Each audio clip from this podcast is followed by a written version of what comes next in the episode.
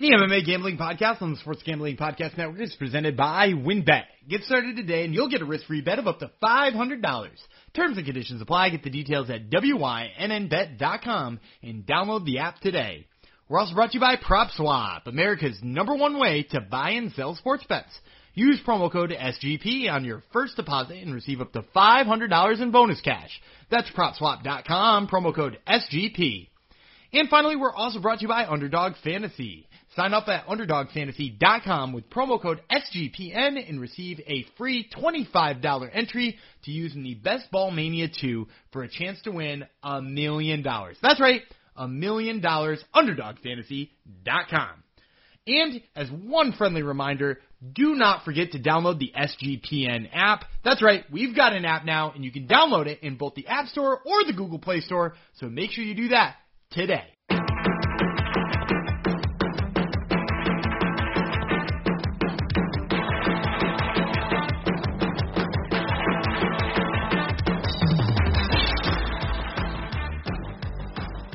Howdy-ho, degenerinos, and welcome to the M M A Gambling Podcast on the Sports Gambling Podcast Network.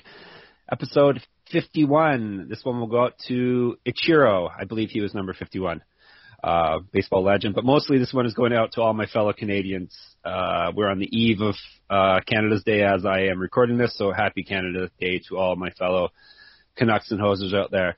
I would be Jeff Fox, your host. Uh, thank you for coming to the podcast once again.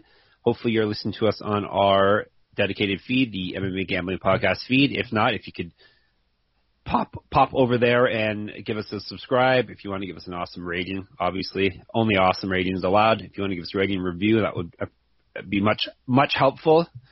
If that makes sense, much helpful, sure. Well, we'll go with that. Um, you may know me from such places as the M M A Manifesto. Um, which is the website I run for M M A exclusive content. So pop over there for all your M M A needs.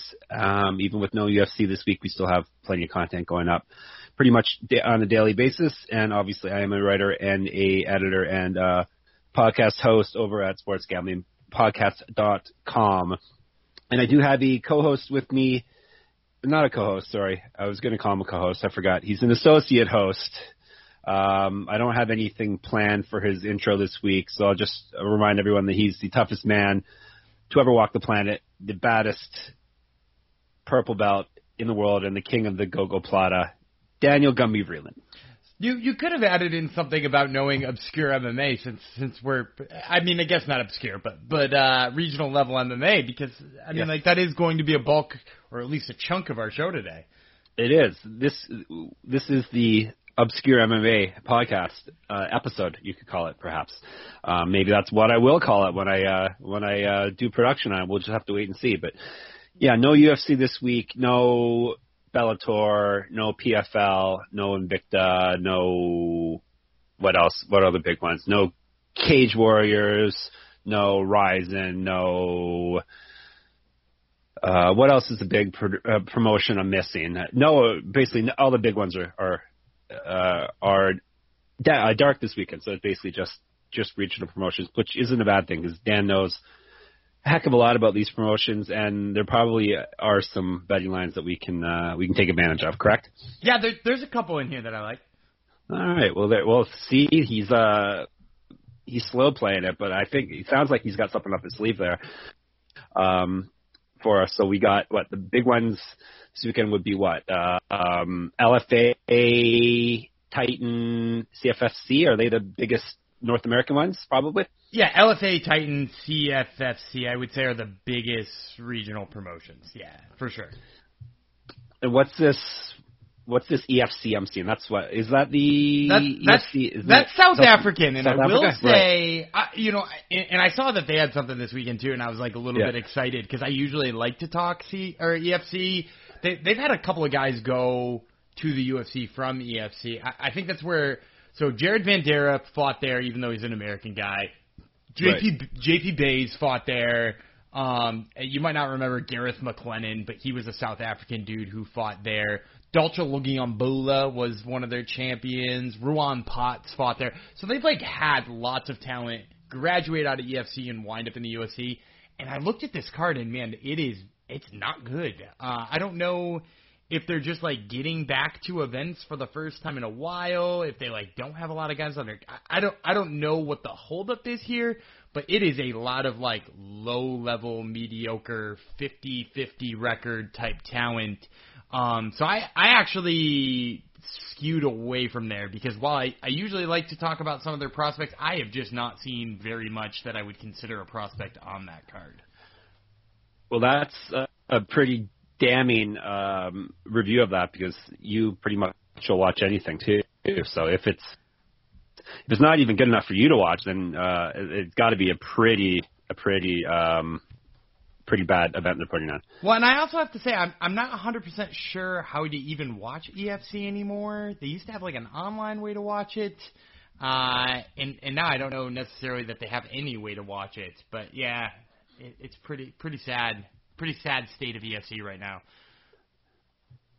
But I'm sure that um, Twitter guy, Grabaka Hitman, will be watching it and putting gifts up. He, he always has a way to watch all these events. I, I assume it's a he. It could be a she, I guess. But. Yeah, if if Grabaka, Grabaka Hitman uh, captures any big knockouts, that'll be worth uh, checking out. But I yep. will say, as far as like watching it in anticipation of like a high-level guy who you're going to see in a few years in like a Bellator or a U F C or even a P F L, I, I don't think you're going to see anything on that show. No. Um, Dan is, is our uh, hitman of the M M A Gambling Podcast. So, all right, that, before that, we that's uh, what they've been get, saying for years, that I've been the Grabaka Hitman of the it. podcasting world. And finally, finally, we're letting the world know he's not no longer uh, no longer low key. Um, uh, it's what we're letting the whole world. It's being busted open now to our billions of, of listeners. I also wants to let also wants to let my grammar's really on. on a high level today, I want to let you know about WynnBet. Let's blast that open to the whole world, too. WynnBet is bringing you the action of real-life sports betting with the Wynn Las Vegas experience. Get in on all your favorite teams, players, and sports games. Join us promos, odds, and parlays happening right now at WynnBet. Get started today, and you'll receive a special offer up to five hundred dollars risk-free sports bet. Terms and conditions apply. Get the details at wynnbet dot com and download the app today. Well, while we're at it, let me tell you about another one of our great sponsors, PropSwap. We are brought to you by PropSwap, America's number one app to buy and sell sports bets. Find the best odds at an N B A championship and Stanley Cup futures when you buy directly from other bettors on PropSwap. See a ticket you like but think the price is too high? Submit a bid for a price you think is fair and then buy it. Every ticket purchased on PropSwap can be resold at any time with one click of the button. And PropSwap gives you a suggested price tool to let you know how much your ticket is worth. Last week, a PropSwap customer sold a one hundred dollars one hundred seventy-five to one odds Atlanta Hawks to win the Eastern Conference ticket for six thousand two hundred fifty bucks after the Hawks went up one oh on Milwaukee. So with PropSwap, your bet doesn't need to win in order for you to make money. It just needs to improve. Think of it like the stock market, but for sports betting. Use promo code S G P on your first deposit and receive up to six, uh, sorry, five hundred dollars from giving away extra money again. five hundred dollars in bonus cash. Go to PropSwap dot com or download the PropSwap app today. All right, I guess we may as well jump right into the um, the regional regional uh, um, betting stuff, since that's what we've been alluding to already. First of all, is there any um, – do you normally play, or do you, do you even want to talk about your personal gambling habits, but do you normally play any regional uh, regional promotions or put any money on anything? I, I would say in general, no, because what usually happens is uh, guys who come in as big favorites uh, are usually the ones who are going to win. It's kind of like the lower end of a Bellator card. Like if you ever look at the Bellator right. odds on like the opening fight or two, it's like negative eight hundred, negative twelve thousand, negative seven fifty on just about every single fight. And it's because they know who's going to win. They're not very evenly matched up fights. And for a lot of these regional promotions, you see a similar thing. The, the one thing I will say is you don't often see that with L F A. L F A does a little bit better of a job with that. But still, yeah. you, you tend to see a lot of favorites win. So the only thing I do tend to do if I am looking to, to play a regional level card is I'm usually looking for underdog money. Because usually the underdogs are large enough that, like, even a small play will make you feel good about hitting, you know, like one or two uh, or, or, you know, like one out of four even um, if you find some underdogs you really like. So I did find a couple of favorites in here that I really liked that I'm going to point out. Um, but also, in general, I would say no. You're usually trying to avoid uh, betting on a, you know, take Talita Alencar, who's who's making her, if I'm not mistaken, her M M A debut this weekend because she's a uh, jiu-jitsu ace. She's betting off at negative twelve hundred at, at Titan F C. And, like, you know, I, I like her a lot. I was very excited that she's moving to M M A because you're going to get to see more of her. But, like, who would play that number? Who's excited about that number? So, and especially for somebody making their M M A debut, she's fighting somebody who's oh one and one. So, like, you, you assume she's going to win, and you, you got to be excited about it. But, like, at negative twelve hundred, how could you possibly be excited about that? Yeah, unless you are a um, big money banks guy, but you don't really want to put a whole bunch of money on someone making their debut anyhow, especially at that, at a number that, that extreme, because you, you never know. Um, all right, well, well let's uh, let's kick things off with L F A one ten since I have that up on my screen right now. It's going down, what, Saturday, uh, Silvera versus Murray. Is, is this a U F C Fight Pass L F A? I, I can't keep track of where anything is anymore because I, I, I don't be- watch it all. Like you do, so I, I believe they are on Fight Pass now all the time, and, and every single one of their events will be until uh, whatever deal they have runs out. Okay, so there you go. Um, so you can catch it on the U F C Fight Pass, or I'm sure there's other other means out there where where you can catch it on. Uh, As like uh, Twitter, for instance. I'm sure you'll catch plenty of highlights on Twitter if there are highlights. Now, is there anyone on this card? Uh, it's headlined by Joshua Silvera versus Jesse Murray. Is there people on this card that, that you know about, that you like, that you want to give us info on, or any bets you want to actually make on on this one? Yeah, so contrary to my earlier point where I said I usually like to look through and find just uh, underdogs who are playable on these cards, there are two favorites who I think are, are being undervalued on this card. And the first one is Marcus Perez. You may remember him from uh, from his U F C fame and uh, or lack thereof, uh, and his his Joker face. Everybody remembers him him coming in with his crazy Joker face. Well, he's been released after losing uh, yep. uh, three straight in the U F C to Wellington Turman, Dricus Du Plessis, and Dalcha Lungiambula, um, and he's going to be fighting Cristiano Frolich. And while he is betting off at negative one eighty. And I think that line pretty much exists where it is because he is a U F C vet. I actually think he's probably way better than Frolich here. I- I've seen Frolich kind of get controlled by people pretty easily. He's fought a much lower level of competition. Um, I- I'm not really high on Frolich. You know, he's got a loss way back when to Alberto Yuta, who I had like a cup of coffee in the U F C and looked really bad. Um, Carl Arbrickson and, and Hayward Charles, who who also, you know, not real great. And he's had a long layoff. So I, I really like Marcus Perez. Uh, you know, I'm seeing him on best fight odds right now at negative one eighty, which I think is is probably a good number. So, uh, you know, despite my, my point about only playing underdogs, I like Marcus Perez in this one. In the other title fight, I actually have a pick too. I really like Charles Johnson against Yuma Horiuchi. So Charles Johnson betting off at negative two hundred. I'm pretty sure this guy will be in the U F C pretty soon. Um, he's like eight and two, uh, or eight and three maybe. He he's got a loss to like high level competition all the way through. You know, like nobody who beat Charles Johnson uh, did not wind up being like a good like like his last loss came to Brandon Royval, for instance, and the other one was to uh, do you know Sean Santanella, Shorty Rock? Um, he's fought in like Brave C F and you know, no, he he's like probably like the best Uh, flyweight on the regional scene who never got signed by like a super big company. So like Charles Johnson is only lost to those two guys.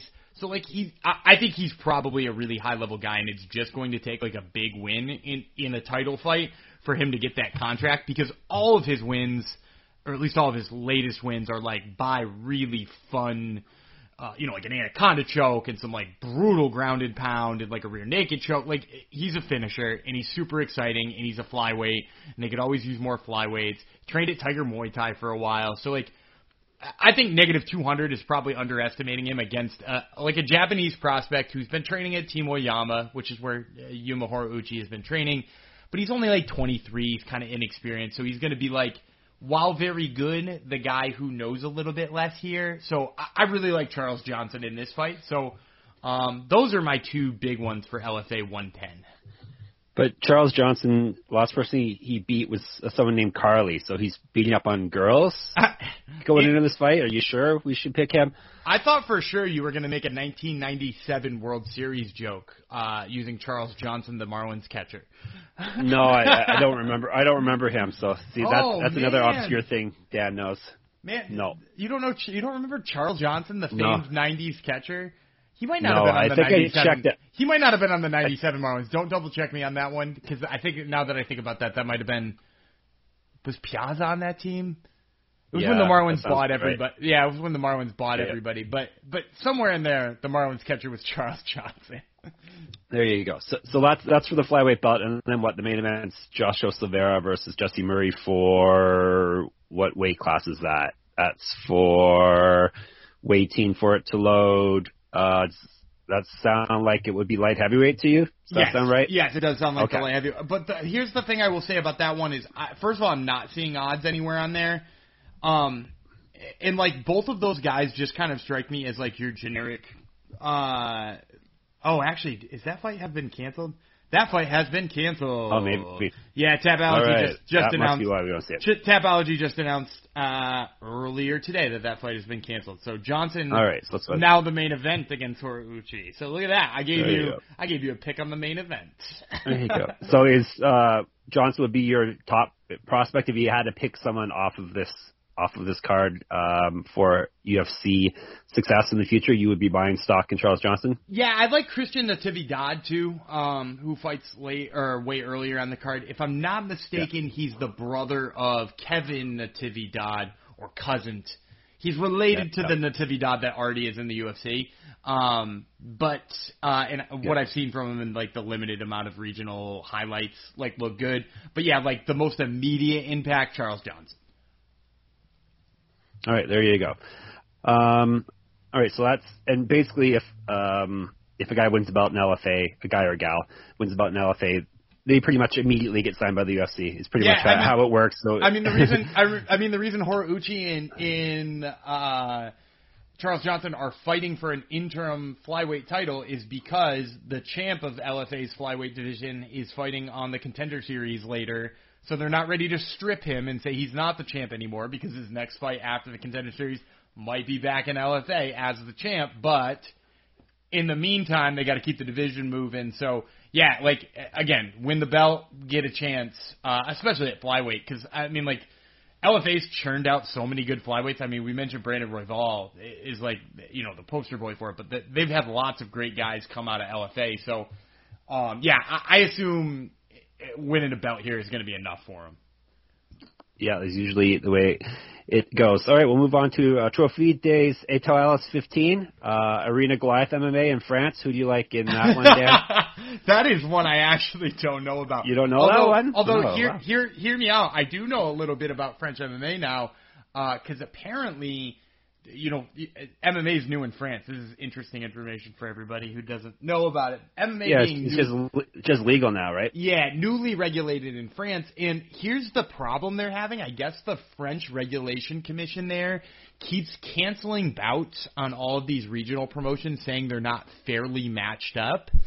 Um, so, like, uh, one one promotion, oh, yeah. like, almost canceled their entire event the other day uh, just because the the – basically the, the commission came through and just, like, axed, like, ten to fifteen fights or something like that just on the spot.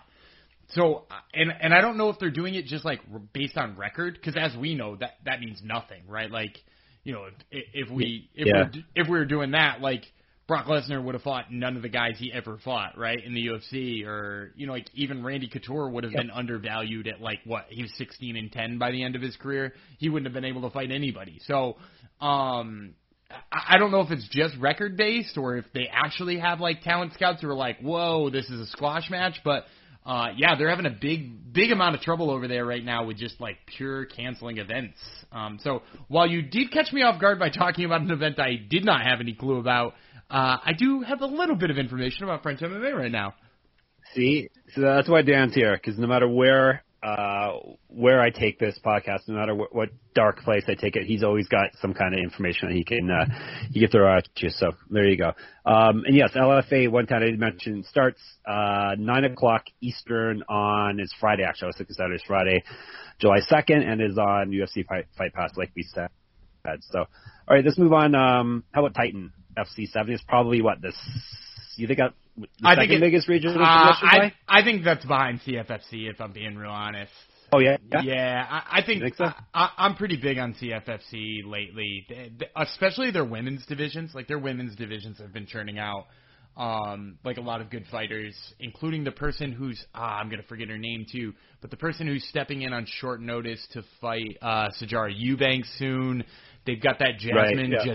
Jez, Jesuda Vicious, who's fighting on the Contender Series. I'm pretty sure that's where we got both Daukaus brothers uh, came from C F F C.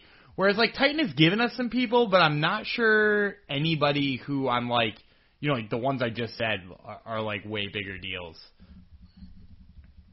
I, I wondered where we got those Daukaus brothers from. I wondered uh, if the cat dragged them in or what. Somehow we, we got some Daukaus brothers ourselves then, but...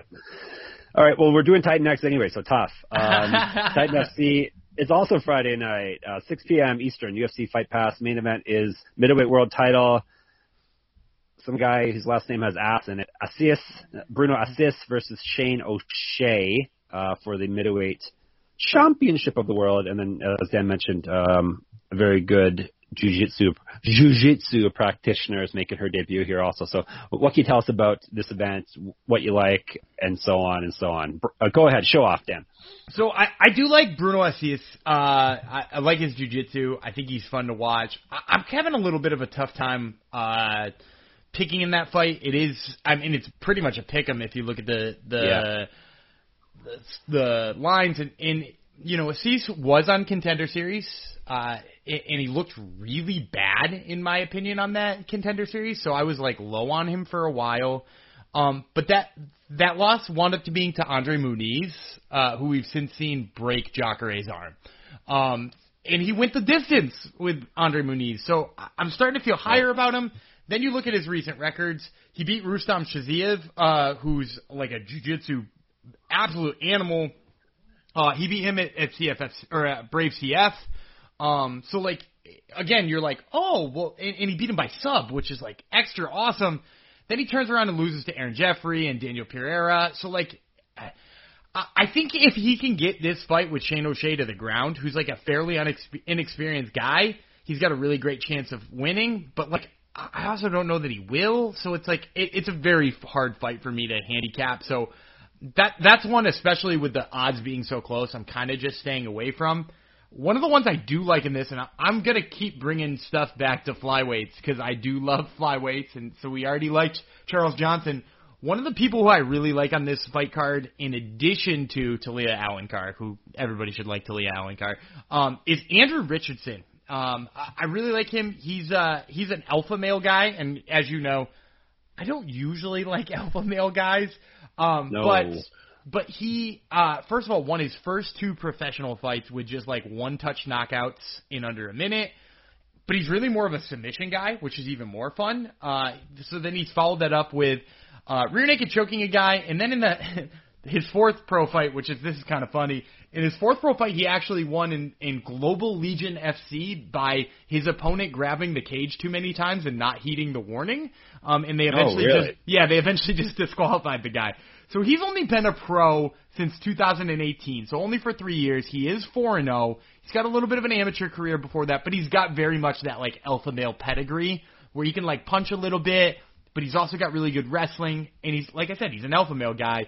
Um, plus his nickname is the Road Dog, so if you're a, if you're an old school wrestling fan, you got to appreciate that. Um, he is fighting a guy who fancies himself uh, a grappler in Robert Echever- Echeverria.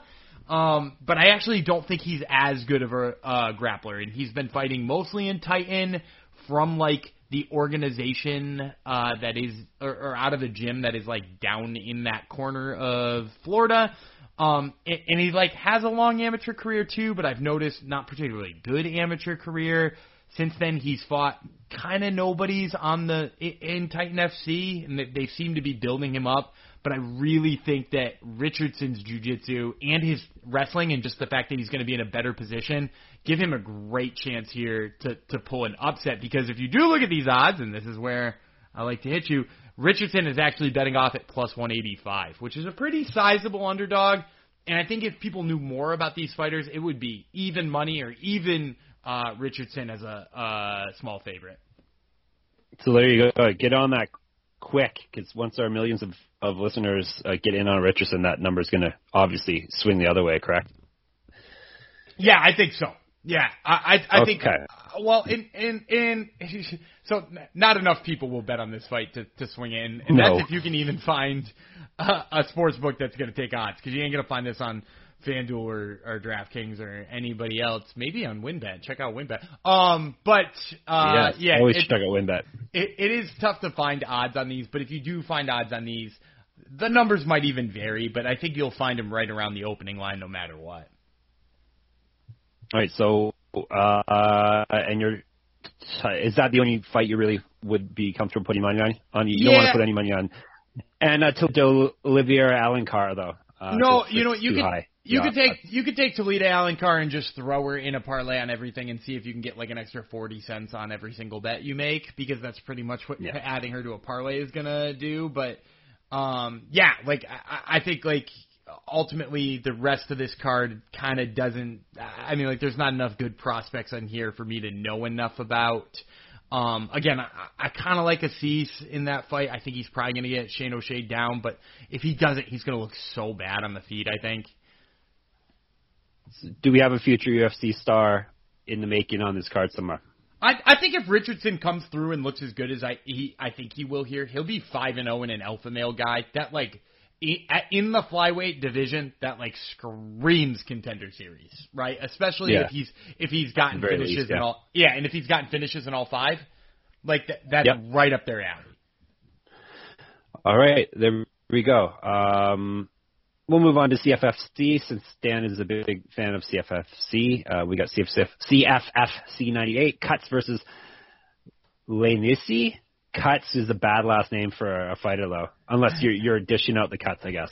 Um, this is Saturday, uh, so finally not one. All uh, basically, the first two were pretty much the exact same time on Friday, which is dumb. You got to spread these things out. This one is Saturday, seven o'clock p.m. Eastern on the Fight Pass.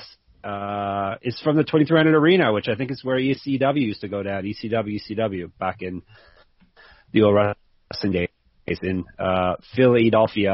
Um, do we have any title fights here? Yes, we do. Welterweight title fight is the, the main event on the evening. All right, uh, break down what you can break down in this one. I'm sure you know every fighter, all twenty-two people on the card, but um, give us a, a synopsis.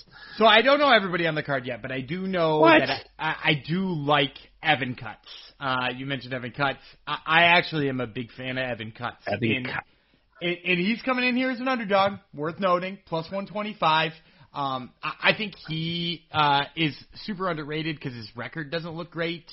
Um, you know, he's got losses to Colton Smith and Sean Spencer, who were a couple of uh, wrestler types um, that, that both made their way through the U F C.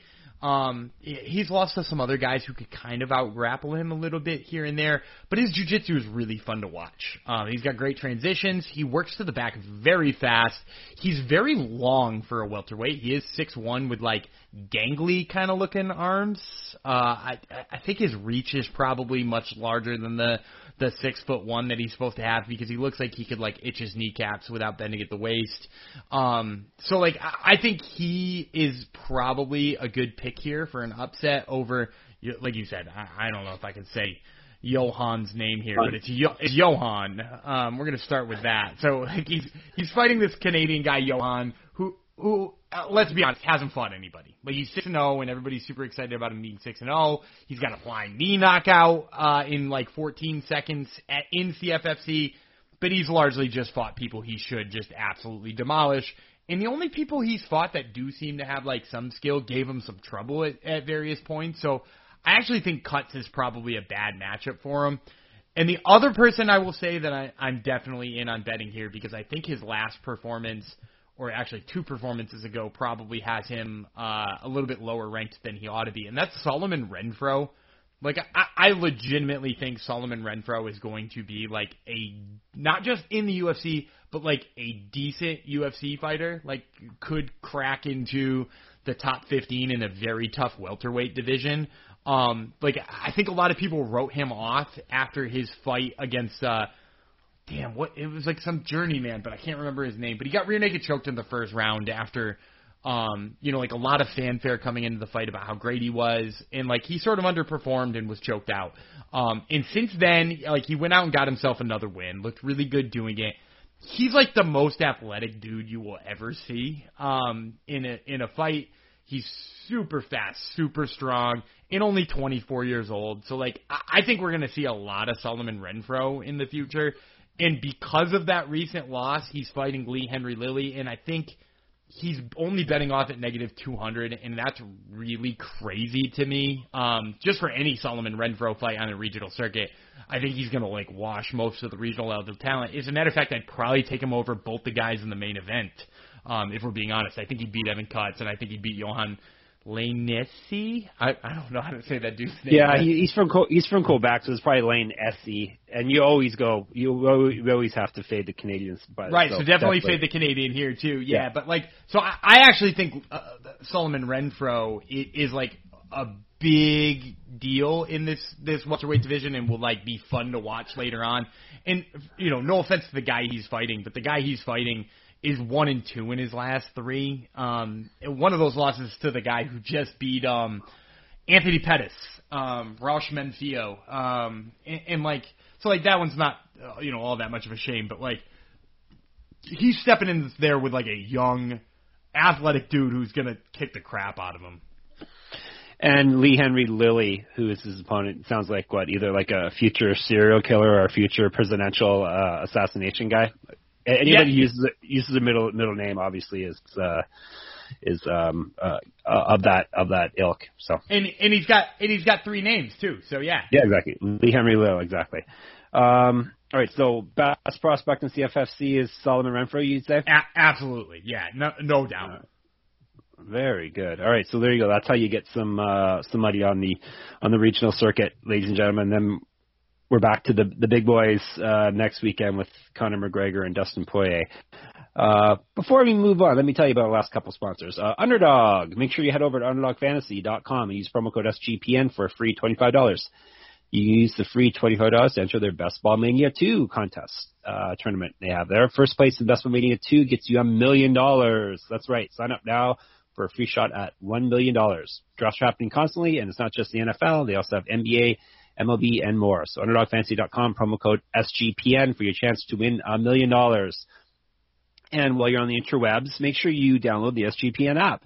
Uh, we are now, our app is now live in the App Store and Google Play Store, and it gives you easy access to all our picks, all our podcasts. You get notifications for all the podcasts. You can get on our promo page to get promos from all the different books, uh, sports books and fantasy providers we have deals with. You can find up to the minute odds. Uh, you can find all the news stories. Uh, everything you need need is on that their app. Uh, so don't forget when you do download it to uh, toss us up an app review, and make sure you download the S G P N app today. All right. Um, so I guess the big is U F C news um, since we last recorded. Um, actually, it's very um, timely because we did, we're just talking about uh, Ciryl Gane or Gane or Gagne, uh, his his big win, biggest win of his career over Alexander Volkov. And what do you know it? He's fighting for an interim title next, which is um, exactly what fans hate the most, basically, is interim titles. Uh, he is fighting, for some reason, interim heavyweight championship against Derek Lewis at U F C two sixty-five in Houston, Texas at the Toyota Center. Uh, that's on August the seventh. Um, this is... seems to be a case once again of the U F C, um, Dana White and the U F C, um, liking like to do their uh, anytime negotiations don't go their way with a fighter, they like to uh, take it off, take it into the public and the media, and that's pretty much seems to be the case here uh, with their negotiations with Francis Ngannou, or more um, precisely the negotiations with uh, his manager. Dana White's been getting in an uh, online fight with him the past few days. Um, he did just win the final, uh, final, the title. I told you I couldn't talk today. The title three months ago. Um, so it's not like he, and he's not injured, and he seems like he's willing to fight in September, but the U F C machine, uh, needs fresh bodies. They need, uh, they decided they need a main event for U F C two sixty-five. And if Ngannou's not willing to play ball, then they'll just make up a fake title and put that in the, in the headliner slot. Um, I tweeted a really good, actually, story about this from Jordan Breen. I think he writes for Bloody Elbow now. Uh, it's on my Twitter account, Jeff Fox Writer. He basically breaks down how how the U F C machine basically works and um, how rigid they are in their practices. And if a fighter is not willing to, to play ball, then this is one of the tactics that they like to do. They just uh, they make up a title um, and they put it at a main event of a card because um, – we already have a real title fight on this card, uh, Amanda Nunes versus Juliana Pena for the women's bantamweight title, but Nunes has not proven to be a real huge needle mover despite being the best female fighter ever, so they obviously felt the need to have another title fight atop this card because they wanted to pack the Toyota Center in Houston, so they put native son Derek Lewis in the main event uh, for a fake title against Ciryl Gane. Um, so that's pretty much where we're at here. Um For, so instead of getting Francis Ngannou versus Derek Lewis, we should have got Francis Ngannou versus John Jones, but they got in a spat with John Jones, so that's not happening. Uh, now they got in a spat with Ngannou, so that's not happening. So instead we're getting Ciryl Gane and Derek Lewis for a fake title, and even though the champion is healthy and seemingly ready to fight within a couple months. So did I miss anything, Dan, or is that pretty much uh, how you see it also? So I, I have so much to react in there. First of all, I will say I think Amanda Nunes is a big enough draw to uh, – To, to headline a card. I think the fact that she's fighting Juliana Pena, a contender that just people could not be lower on, uh, is a, a big part of why they feel like they need a second title fight here. Um, sure. L- like, she just got submitted by a Dutch kickboxer. Like, let's yeah. be real. Like, and, and really submitted by a Dutch kickboxer. Um, so, like, I think that has a lot to do with it. Here's the other thing I will say. I don't care that the U F C makes up interim titles anymore. I don't. I, I think if that's what they need to do to sell the fights to casual fans, I'm here for it. Like, if if you think that you need two title fights on that pay-per-view so the casual fan buys it, like, I, I'm already going to be watching. You're already going to be watching. All, all the other writers who were who are complaining about this are already going to be watching. So if you need a second title fight and your champions aren't ready to go and you need to do an interim title, I'm also cool with that. Like, feel free to do that. And I think that that's a fine business move if that's what they're going to do. Here's where I have a problem with it. If that is your move, how the hell does your champion not know? You know what I mean? Like, how is this a surprise to Francis? If Francis said he's ready in September, and they're like, hey, yo, Francis, we actually need a title fight in August. If we don't have one, we got to make one up. Like, either fight in August, or we're going to do an interim, and then you can have the winner in October, November. Then then just leave that in his hands. And he's like, well, I can't fight in August. And they're like, okay, well, we're going to do this interim. We'll catch you in November. If they had done that to Francis, like, could Francis complain? Sure. But, like, should he at that point? No, they're just ta- telling him openly about their business practices, being like, look, we need a title fight. And if we don't have it, we got to make one up. If you're not ready, we're going to make up yours. And, and, like, if that was the case, I'd be fine with it. But it does seem, like you said, super sketchy and underhanded. And the fact that they're fighting his business manager right now and talking about how much he gets paid, that's the part I have a problem with. Like, the the part where this is an active effort to get Francis Ngannou to make less money, a dude who is insanely marketable, to make a little bit less money. Like, dude, just pay him. I have no idea what he's asking for. I have no idea what his manager's asking for. But just, like, pay him. And if he's not ready to fight on the date you need and you need to do an interim fight, just tell him that. And just let him know ahead of time so that he can then make the decision if he wants to rush it or let them crown some, like, goofy number one contender belt. Yeah, that's basically what interim titles are, or number one contender. Which is why I don't, which is why I don't hate him anymore, right? Like, if yeah. that's what they are. Like, we used to, like, for those of you who have not been U F C fans for ten to fifteen or twenty years at this point, we used to have fights that were just number one contender fights, and you didn't have to be like, well, that is what Dana said, but do we any of us actually believe it? It used to be This was a title eliminator. You can even see it in people's Wikipedia page that it was named a title eliminator fight. And, like, if you had just slapped interim title on all of those fights because the champ wasn't ready for whatever one of those two was a better fighter, uh, nobody would care, right? Like, at, at this point, I don't care that, like, Tony Ferguson wore an interim belt but not a real one. Like, if you think it's lesser, then you think it's lesser and you don't ever worry about it. And if you think it's equal, well, then you think it's equal and you don't worry about it. So, like, I'm not going to be, like, up in arms that, like, people are like, oh, Ciryl Gane is a champ, but he's not a real champ. Like, just don't be upset about it. He he won a number one contender belt. Yeah, that's pretty much what it is. Well, well who knows, though? Um, if they're getting in a fight with, um, with Ngannou now and they're in a fight with John Jones, they're pretty much um, maybe this will be end up being a real title, uh, real um, heavyweight championship uh, belt before you know it, because it's like who knows when Ngannou's going to fight now if, if Dana White doesn't like his manager. But here's the thing, though. Has, and and again, I, I think the, the U F C is crazy underhanded. I think they're they're awful in terms of their business practices and how they treat their their employees. But I'll ask you this. Have they ever just straight up taken a belt off of somebody contract wise? Right? Nah, um, in the olden days, I guess, probably, right? Randy Couture, maybe, yeah, or but, something but like only, that. But only with them straight up leaving, right? Yeah, like that's it, true. It was never like, oh, you're not going to take this fight or this fight or this fight or this fight or this fight. Fine, you're not the champ. Like, if yeah. they're going to stay in your company and they haven't hit a pregnant woman with a car, they get to keep their belt. Uh, so, like, yeah, I, I do agree that this is shitty tactics, and I do agree that it sucks that it's going to take us longer to see Francis now. But, like, ultimately, like, he's still the champ, and nobody's ever, uh, especially being as marketable as he is, I'm not worried about them trying to take the belt off of him.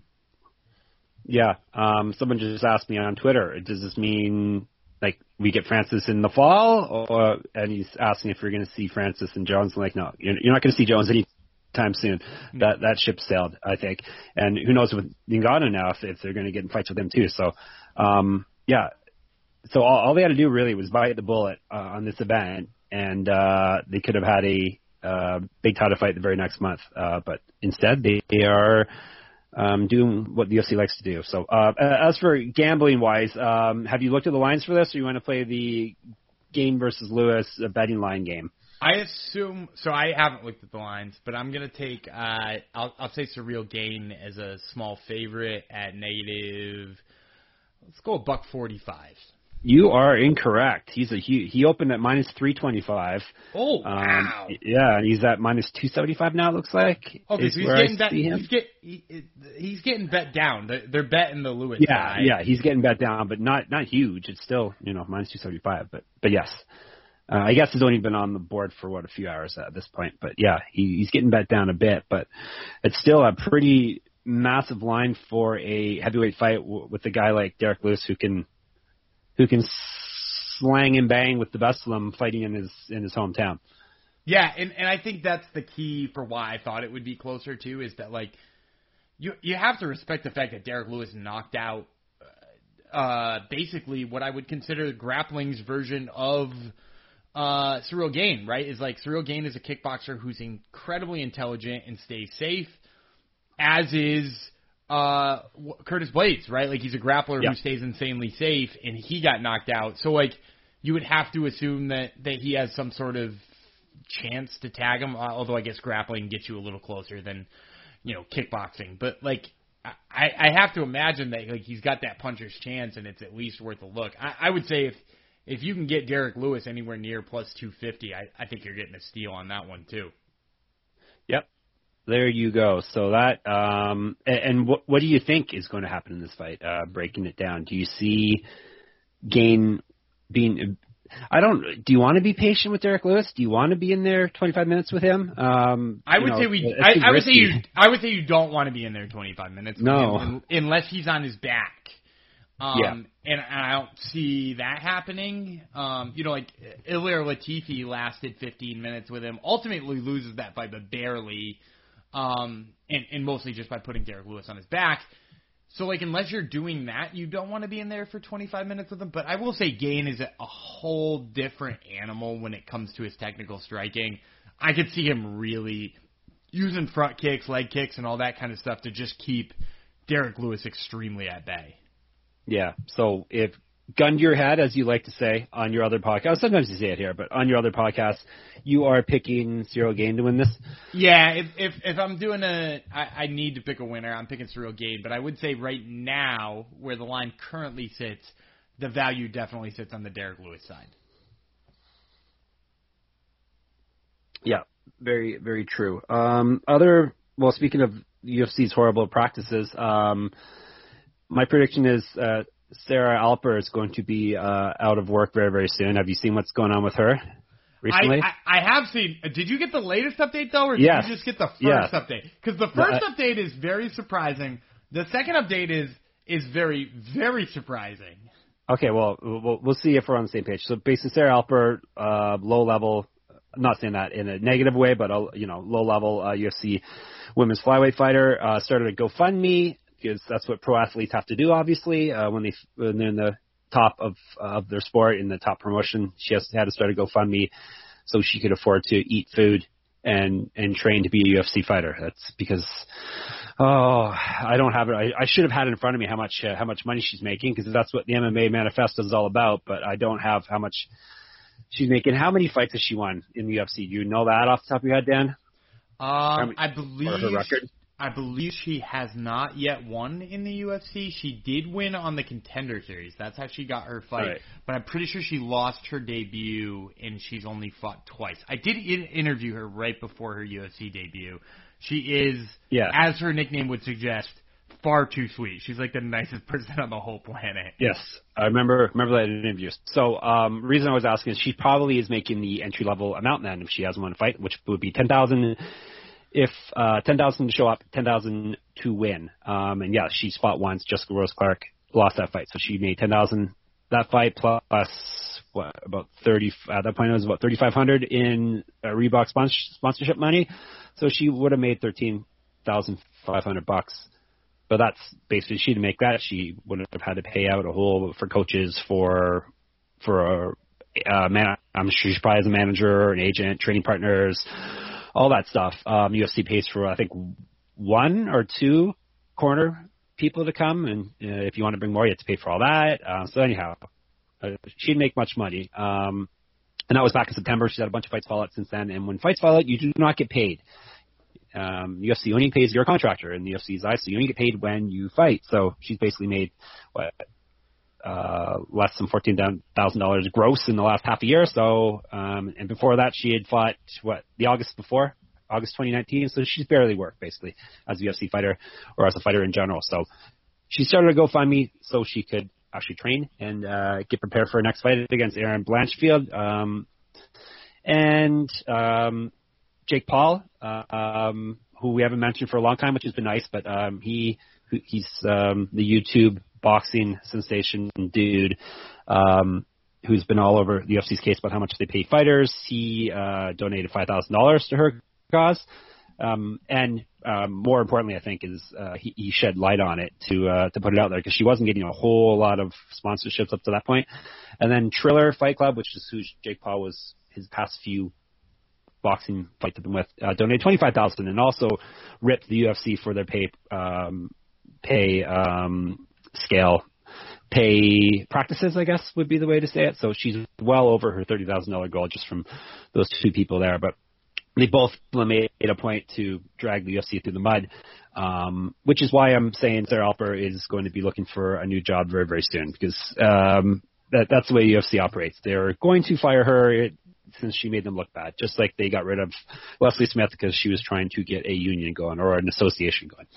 So I'll say this. Um, I, I think Sarah Alper is probably in a safer spot than Leslie Smith was. Like, Smith was actively... Oh, yeah, for sure. Uh, yeah, Smith was actively trying to unionize a large group of people who could all ri- come together and, you know, try to put, um, you know, the U F C into, you know, acting like an actual company or a sports organization that actually treats their athletes well.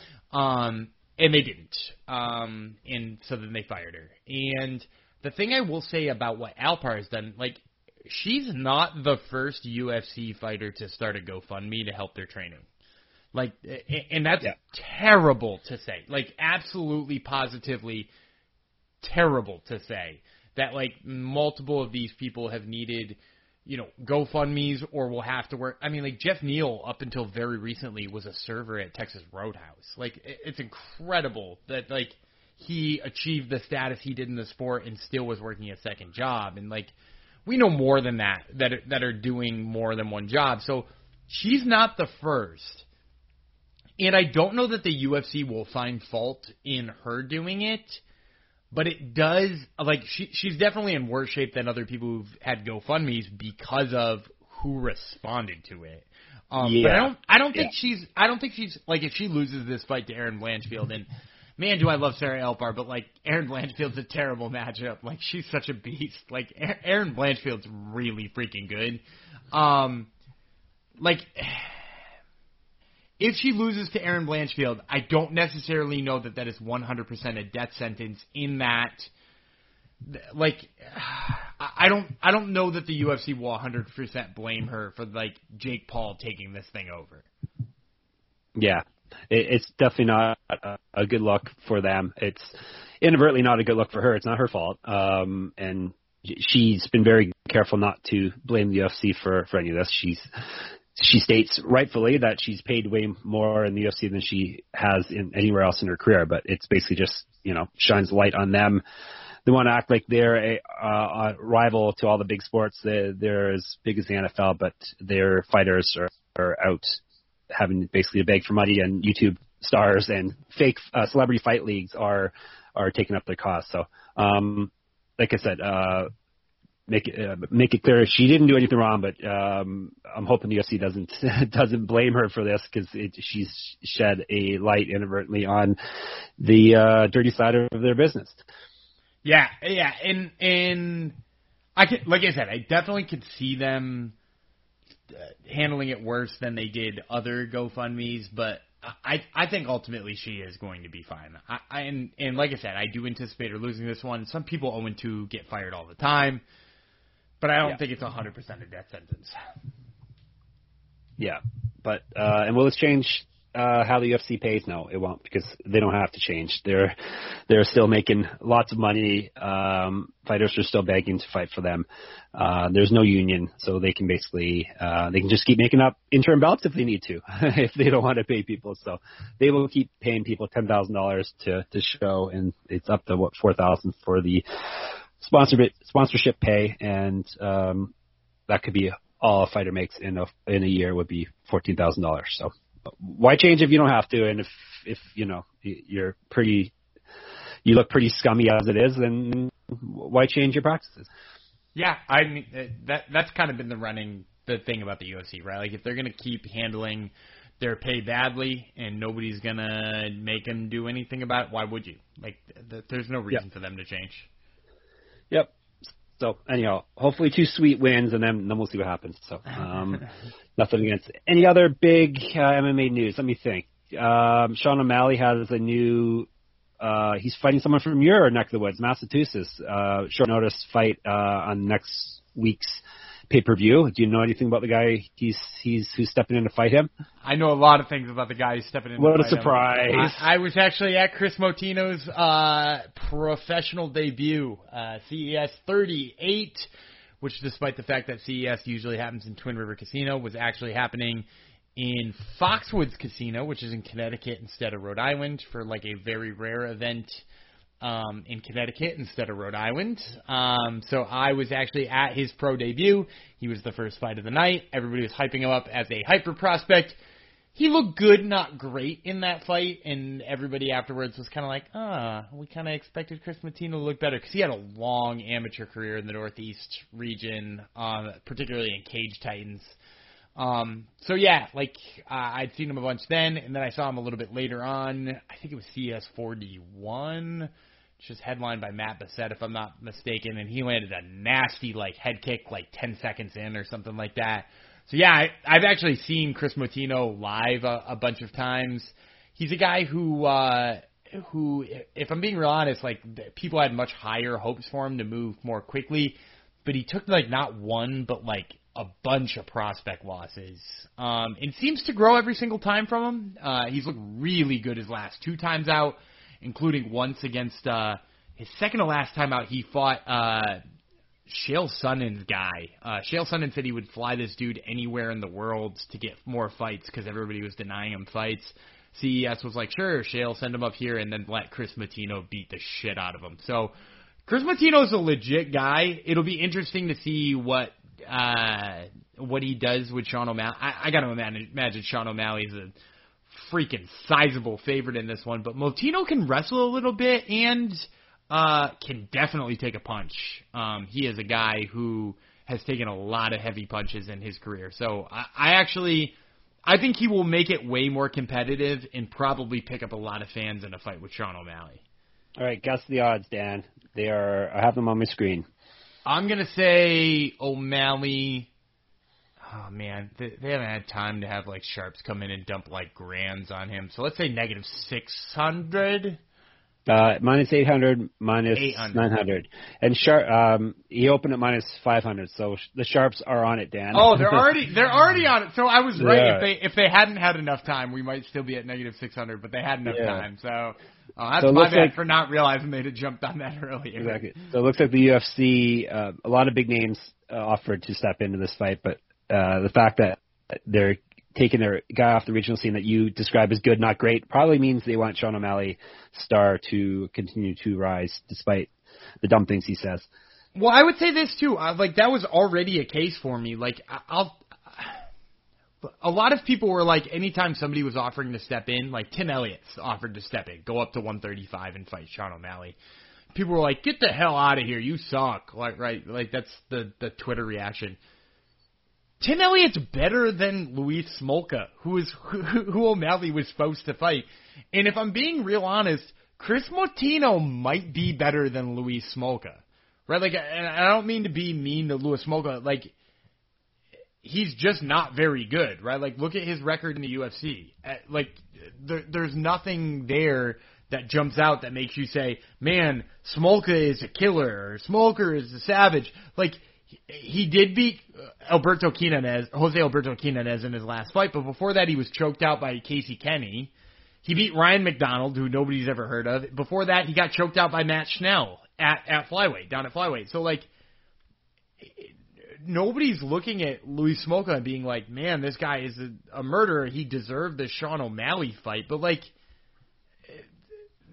I'm, now everybody's like, oh, they picked the guy off the regional scene. They had pretty much already picked the guy off the regional scene, right? Like, they picked Smolka. Yeah. You know, like, yeah. Smolka, Smolka was one fight away from being fired if he lost that Quinanez fight. Quinanez did get fired and wound up fighting for that X F C down in Florida uh, against uh, the guy from Rhode Island, uh, Andre Sukumta. So, like, and he lost that fight, too, right? Like, he didn't even win that fight. So... Like, Smolka is, is was not a big step up for, for O'Malley anyway. So they were already kind of playing into his, his matchmaking and his star rising. Um, but, yeah, like, I, I agree. Like, the fact that this didn't wind up being, like, Ricky Simon at one forty or, you know, Brian Kelleher or somebody like that. Like, there, there's a reason it's Martino. They should. Um, it should be Sean O'Malley versus, versus heroin. Because he says he could take heroin and not get... and uh, not get hooked. So that that oof. would be the fight we want to see, right? Oof. I, I got a oof for that one. I'm gonna give you I'm gonna give you the oof on that one and not comment on Sean O'Malley's heroin takes. hey, yeah, hey, it's not my take, it's his take. That, yeah. That'd be very clear. All right. Um. Well, with tomorrow being Canada Day, I thought, hey, that's what we need to put some Canadian content um, on the podcast here. So, greatest Canadian fighter of all time. I know it's a tough one, Dan. Uh, who, who do you think the greatest of all time is? It's, it's definitely D S P. now, now it, but it, it, I think it gets a little interesting after that. Who do you think is the? Oh, they have Brock Lesnar listed as Canadian because he lives in Canada. But no, well, because you know, because he's he fights out of uh, Saskatchewan now. But who he has dual citizenship, so technically.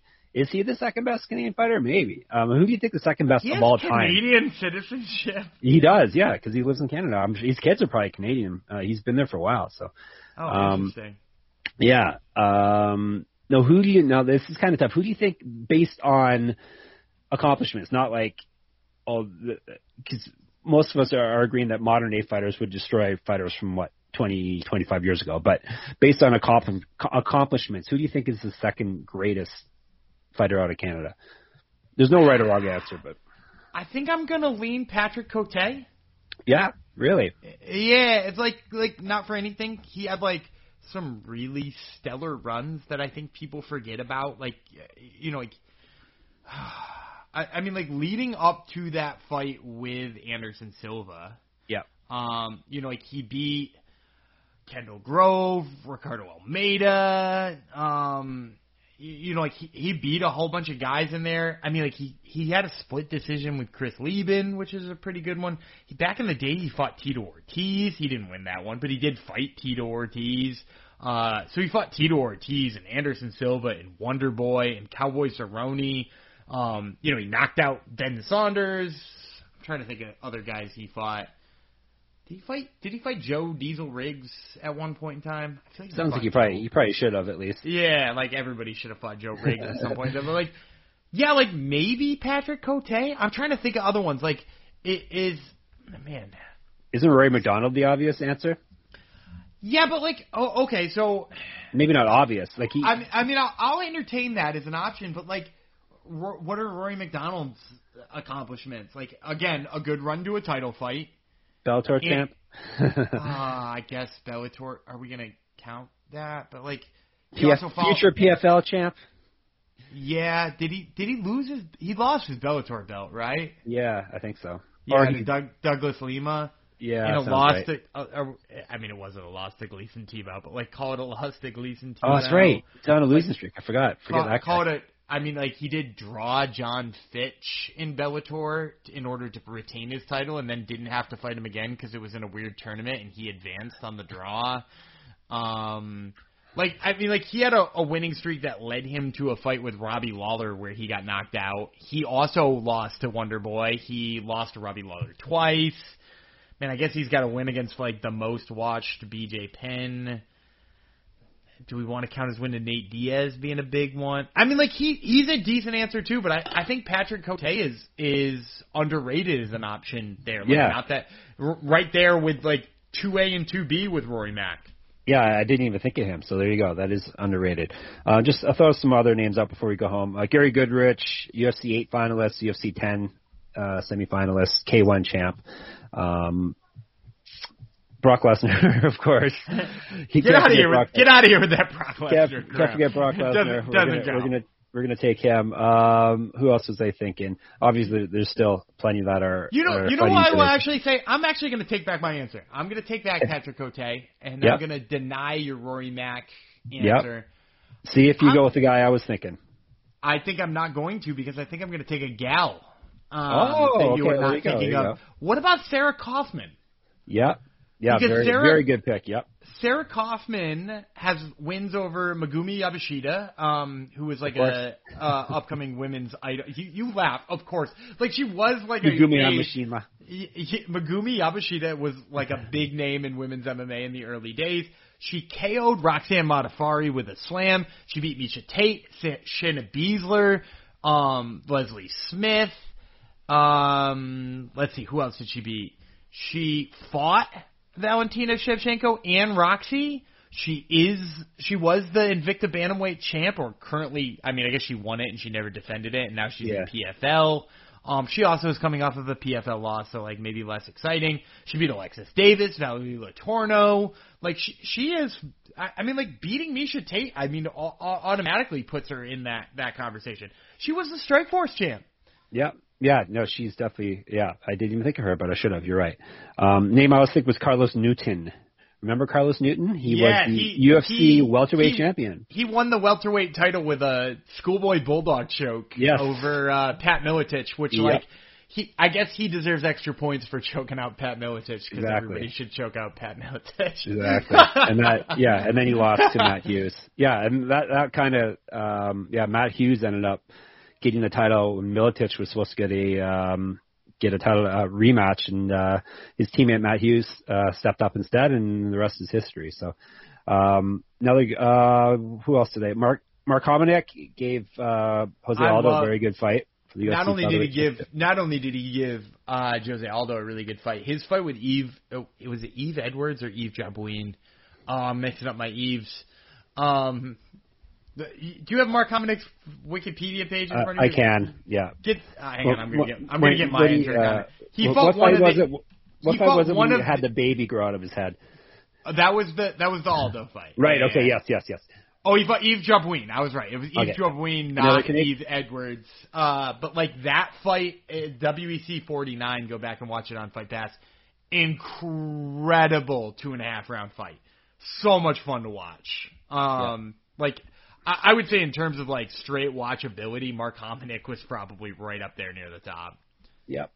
Uh, other note, Felicia Spencer. He also fought Eve Edwards. Hang on a second. Yeah. Oh, really? He fought, he both fought Eve Jabouin so. and Eve Edwards. So maybe watch both the fights just to be safe, everyone, just yeah. to make sure. Yeah, so. make, make sure you catch both of those. uh, we have uh, Felicia Spencer. We haven't mentioned her. She was the Invicta champ. Hasn't done so great in the U F C, but there's, she doesn't really have much of a um, competition to fight against, so not much of a fight class. Alexis Davis, obviously. You mentioned her before. She was a... Uh, Um, one of Ronda Rousey's uh, victims. But, yeah, I, I miss uh, Sarah Kaufman for sure. Um, she's definitely one, uh, one to, uh, one to um, speak of. And then that's pretty much it um, that, that I could really, really um, think of. Who do you think the best – do you have a Canadian prospect that you like at this point or not? Because they're really – like I've been asked this, like who's – who's going to take the mantle from now that G S P's gone, and it was supposed to be Rory, and he's kind of faltered. He really like he, he's his resume is still, you know, makes him second or third best Canadian of all time, but he seemed like he was the second coming and didn't really pan out. Um, and he's got a lot of wear and tear on him uh, by yeah. now, so you think that's probably the end of him as a, as a top, top, top guy. Yeah, I don't think there's a real like mantle place person, but actually I mentioned one earlier on the show when we were talking about how much I like C F F C. I mentioned the name Jasmine Jesuitavicius um, out of uh, C F F C. She's a Canadian. All right, I wanna, cool. I want to say she fights for is it Niagara Top Team? She fights out of. Um, yeah. I could be wrong, um, but she is fighting on the Contender Series. Um, she's only got one loss on her career, and to be honest, it was a. If we're allowing me to do my revisionist history, uh, she didn't lose that fight. Um, but like I, I have been high on her as a prospect um, for quite some time.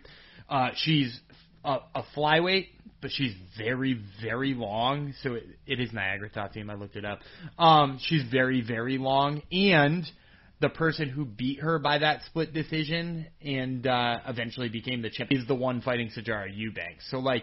Clearly, they feel pretty high about her um, having won a split decision over Jesuitavicius. And Jesuitavicius, if I'm not mistaken, is fighting in uh, September on Contender Series. So you should see her in the U F C pretty quick. And I actually think she's better than the one who's going to fight uh, Sajara Eubanks. Well, there you go. Maybe we have a, uh, a future Canadian hope uh, amongst uh, amongst our ranks. There really is no...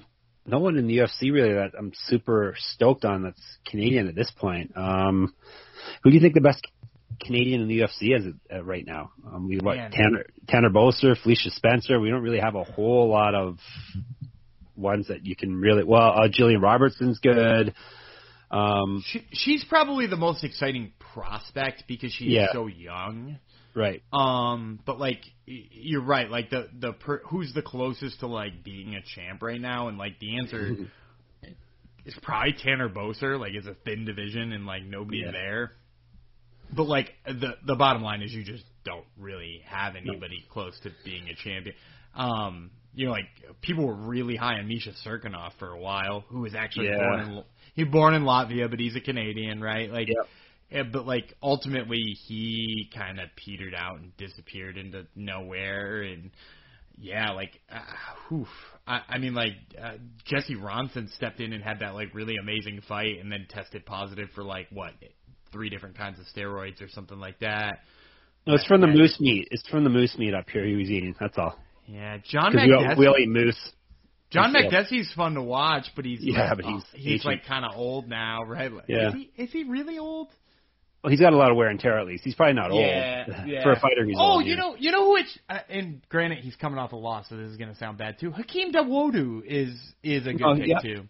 Yeah, because I true. think he had a five-fight winning streak until he just got out-wrestled by Movsar Evloev. So, like, yeah, yeah like maybe maybe him. Maybe, maybe yeah. Hakeem Dawodu. He's probably more exciting and, and a better young prospect than Jillian Robertson even. Well, the next time we record is – fourth of July, so we'll do this for uh, U S fighters too. How about that? That should that the best should be American, the best American, best American fighters. Exactly, the best American. Yeah, that, that shouldn't take us very long at all, right? It's only no. fair. If we do it for Canada, we can do it for the States too. I, I look forward to it.